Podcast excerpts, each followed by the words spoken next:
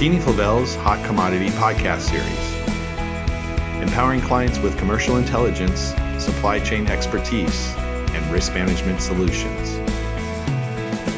Good afternoon, everybody. My name is Shawn Bingham, Director of Risk Management at McKeany Flavel. Today is Friday, January 26, 2024, and welcome to our Hot Commodity Podcast. Speaking of hot commodities, sugar here recently has made a heck of a run in January and thought, well, let's be a great topic to talk about. And who better to bring in to talk about sugar than our own uh, sugar and sweetener guru, Kevin Combs? Welcome aboard, Kevin. Hey, Shawn. Happy Friday. It is Friday for sure. So, before we jump into it, a couple things we got to get out of the way as we usually do. Number one, key ingredients webinar for 2024 coming up on Wednesday, January 31st. Invites are out already. If you uh, didn't get one or didn't see it, uh, you can go to our website at mckeanyflavell.com and register. We're going to hit on all the major key ingredients kind of uh, real quickly for 2024. That, that'd be something you won't want to miss. Also, a little bit further down the road is our spring seminar on April 17th in Oak Brook, Illinois, my backyard, uh, just outside of Chicago. And that registration is also available on our website. This year's theme is movers and shakers. And I saw the brochure that our great info folks put together. And Kevin, I think this is going to be actually one of the better ones we've had uh, here recently because the topic is is on technology and AI and, and all the all the different things that are that are really shaping the food industry and, and commodities. So yeah, it's going to be a fun one for sure. And I'm just upset I'm not going to get an award this year. Yeah, well, yeah, but we could give you an award. We'll give, we'll uh, there we we'll, go. All yeah, right. we'll now I'm excited again. Yeah, we'll think of something to give you. So anyway, let's let's jump into the podcast. So Kevin, I'm just I I follow World Sugar technically. Uh, I mean, you're the you're the guy in the know on the fundamental side, but you know we've had we've had a heck of a recovery here from late December uh, through January. We've now recovered the what I'm looking at in the spot market. We've recovered about 50% of all the November and December losses that took uh, world sugar from roughly 28 down to 20 cents, and here we are uh, trading a little bit over uh, over 24 cents and right up against the 100 day moving average. So yeah, for crazy. me, yeah, for me, that's a uh, uh, that's a big technical move and one that uh, the one I think it's it's going to put the market at kind of an inflection point here. Any reason why why we saw that that big recovery in sugar? Well, I think you know the the markets kind of go hand in hand from a technical and a fundamental standpoint, and it just takes one to trigger them. Especially when you look at where we were back, you know, in October, November timeframe, we ran up to 28 cents per pound on the number 11s, you know, just maybe a hair short of that. But what was really driving that level that high? You know, we had a great crop in Brazil, everything was looking good. We're kind of concerned, of course, about Asia crops, particularly India uh, leading that, you know, poor monsoons. But there was still a lot of sugar out there in the world, you know, decent stocks levels, and you know I, I, think it comes into your your realm when you start looking at what is really driving it. You know sure things were a little bit short. People are looking for a tiny deficit on uh, global production but you had crude oil futures running up you know other things that i think were really influencing the number 11 more so than sugar supply and fundamentals. And i think you know we all know that eventually markets are going to come back to fundamentals Right. And you threw in another little bit of an increase where high prices for sugar led to higher sugar production in Brazil, just diverting mm-hmm. more cane to sugar instead of ethanol. Mm-hmm. And then, you know, a little bit higher yields than people expected. And when you put it on the massive amount of cane they produce, those little adjustments to supply demand, all of a sudden, hey, they got another million, million and a half tons of sugar that uh, people weren't expecting to have in the marketplace and then minor revisions in uh, India's crops upward, a little bit better yields in a few of their key growing regions helped out. And uh, all of a sudden, instead of that small deficit, we're back to looking at a small surplus. And then, you know, back to your side of the market, what happened when you were sitting there at 28 cents and where were the funds and where are they at now? Right. Yeah, no doubt about it. So funds were were, were obviously quite long sugar when we were uh, trading above 26 cents and then the downdraft in November was was a serious liquidation all the way down to 20 cents. Now, you know, what was interesting is when we when we finally got down uh, to that level and funds had effectively liquidated all their longs. You know, my big question was, well, are these guys going to go short? And I was kind of doubtful that they would. And as it, it, turns out, they haven't. They haven't gone short. Now, I'm not. I'm not necessarily sure that that funds are big buyers. We haven't really seen that recently.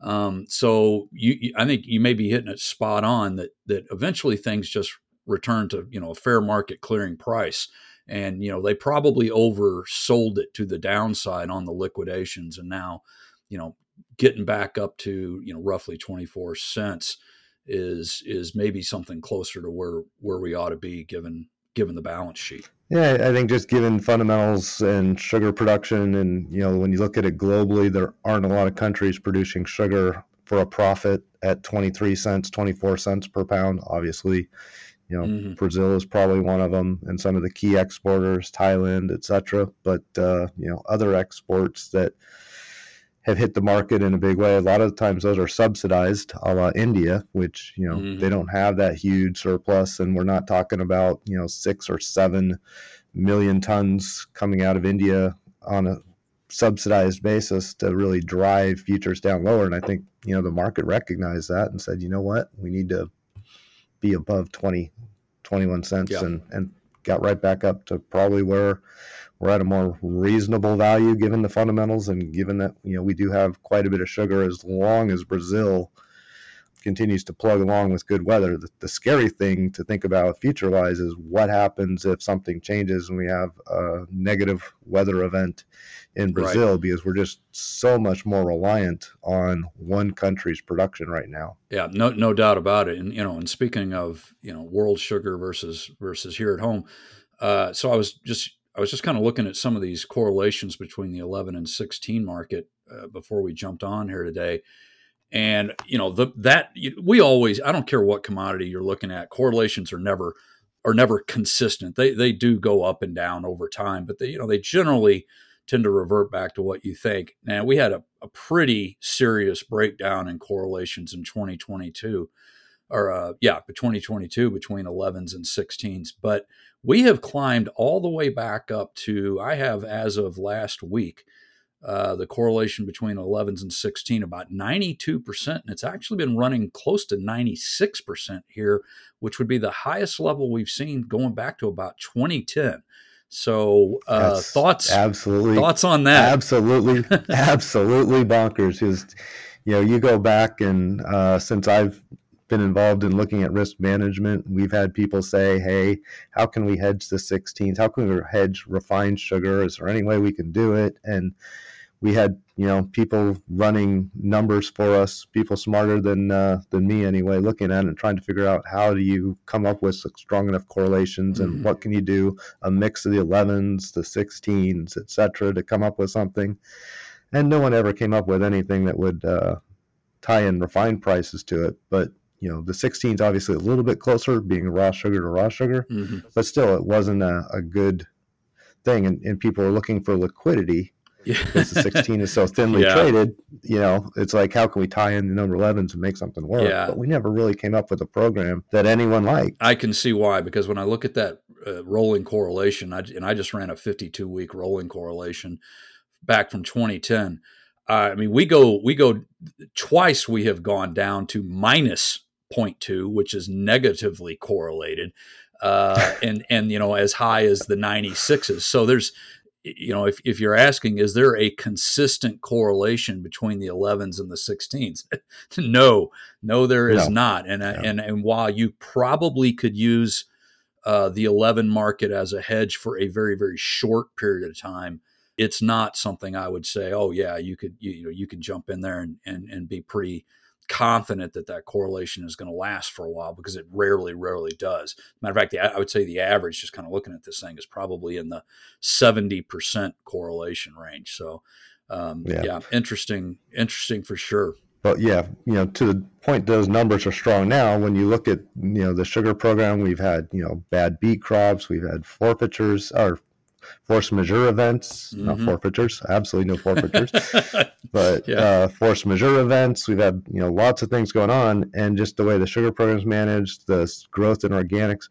You look at high tier tariff imports. You know, it used to be 10, 15, 20 years ago, we got 20,000 tons, 30,000 tons of high tier imports. Yeah. But now, under those amended suspension agreements, we're running 400,000. Last year was 455,000, mm-hmm. and now we're projected at 575. 575 so we have this yeah. insatiable need for raw sugar in the marketplace, especially with Mexico, second year on drought, not going to have sufficient sugar to meet their quotas. You know, a couple other things on the supply demand pushing it to where we need more sugar than needed. So when that sugar is coming, it's coming from the world market. So the number uh, 16 is basically just trading at that high tier duty level to get mm-hmm. the sugar into the country or you know just underneath it if i'm reading you right as long as as long as this high high tier sugar continues to come in and it, and it's certainly is is projected you know this year like you said 575 as long as that's going to come in we probably should see these correlations remain relatively high, right? Definitely. Yeah. Yeah. makes sense. Definitely. Makes sense to me. So you learn something new every day. I love it.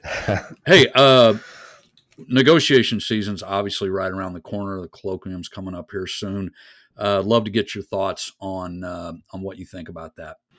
Yeah, well, just you know, I like to looking at the 16 markets. That was kind of one of the things when we got up to 28 cents. I had you know fear on how that was going to impact you and everybody else, yeah. right? I mean, yeah. that's that's that was one of the big questions we're getting asked. You know, and at that point, people are calling for the world market to go over 30 cents per pound. Mm. Uh, it's like, oh no, what does right. that compare to how we were negotiations were taking place for 2024 uh, contracting.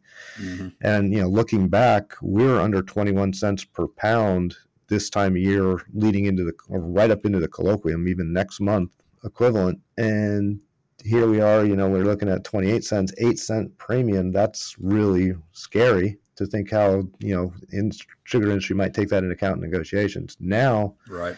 You know, hey, it's still up, but it's only up, you know, three and a half cents or something like that versus where we were, you know, March 1st when people started contracting sugar last year. So it's not as big a factor. And you take a look at some of the other things going on and the weakness in demand. And I think the uh, the picture is much much better for negotiations to take place today than what we were looking at back. Uh, you know, in November, October, yeah. November. So I, I agree. Definitely pleased in that uh, category, and you know the 16s again following along suit. So it's the same thing. It's it's up a little bit. I think we were 37 cents ish or something like that when negotiations were taking place, mm-hmm. and now you know we're sitting here uh, hovering. Well, today it's actually down pretty strongly. Uh, 128 on uh, May contract and 129 on the March contract. So uh, just under 40 cents. Yeah.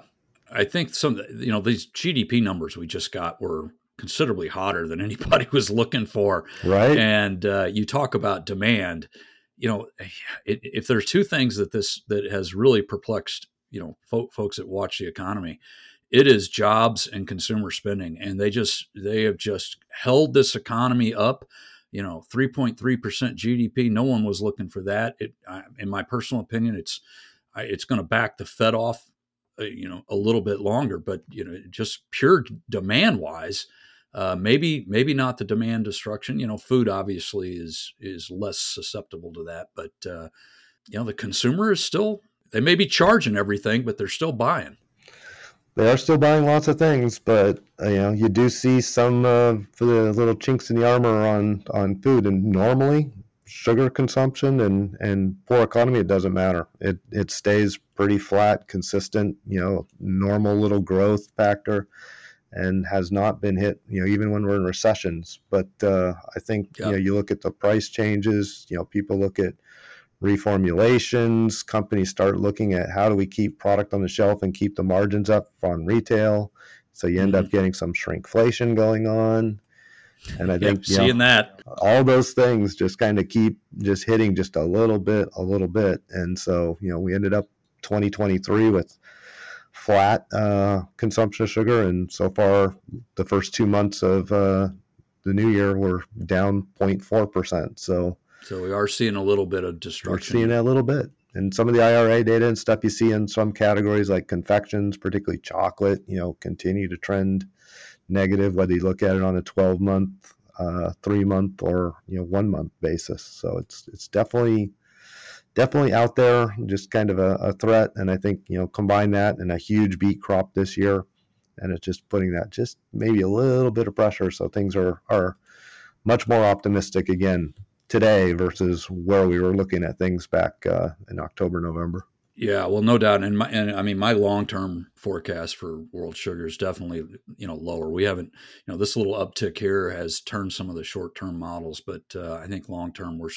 we probably saw the top in sugar. Let's hope we saw the top in sugar and and well, uh, start uh, working our way back down. But one uh, one thing we all know is you know you get those high prices for a while, and people start taking extra good care of their crops. They start planting a little bit more where they can, and uh, yep sugar used to be on that case where we'd be a two year huge surplus and then we'd end up with lower prices we'd end up with you know weather events and whatnot driven for you know two years on deficits and just kind of continue that cycle but lately it's all been positive and we've been you know just tiny surpluses tiny mm-hmm. surpluses mm-hmm. tiny surpluses so it's going to be interesting to see you know what happens and you know it would take i think a pretty big deficit uh, or a pretty big surplus to really move us one direction yeah. or the other. Not this one million ton, two million ton, but you know, getting a five or six million ton swing one direction or the other. Right, right.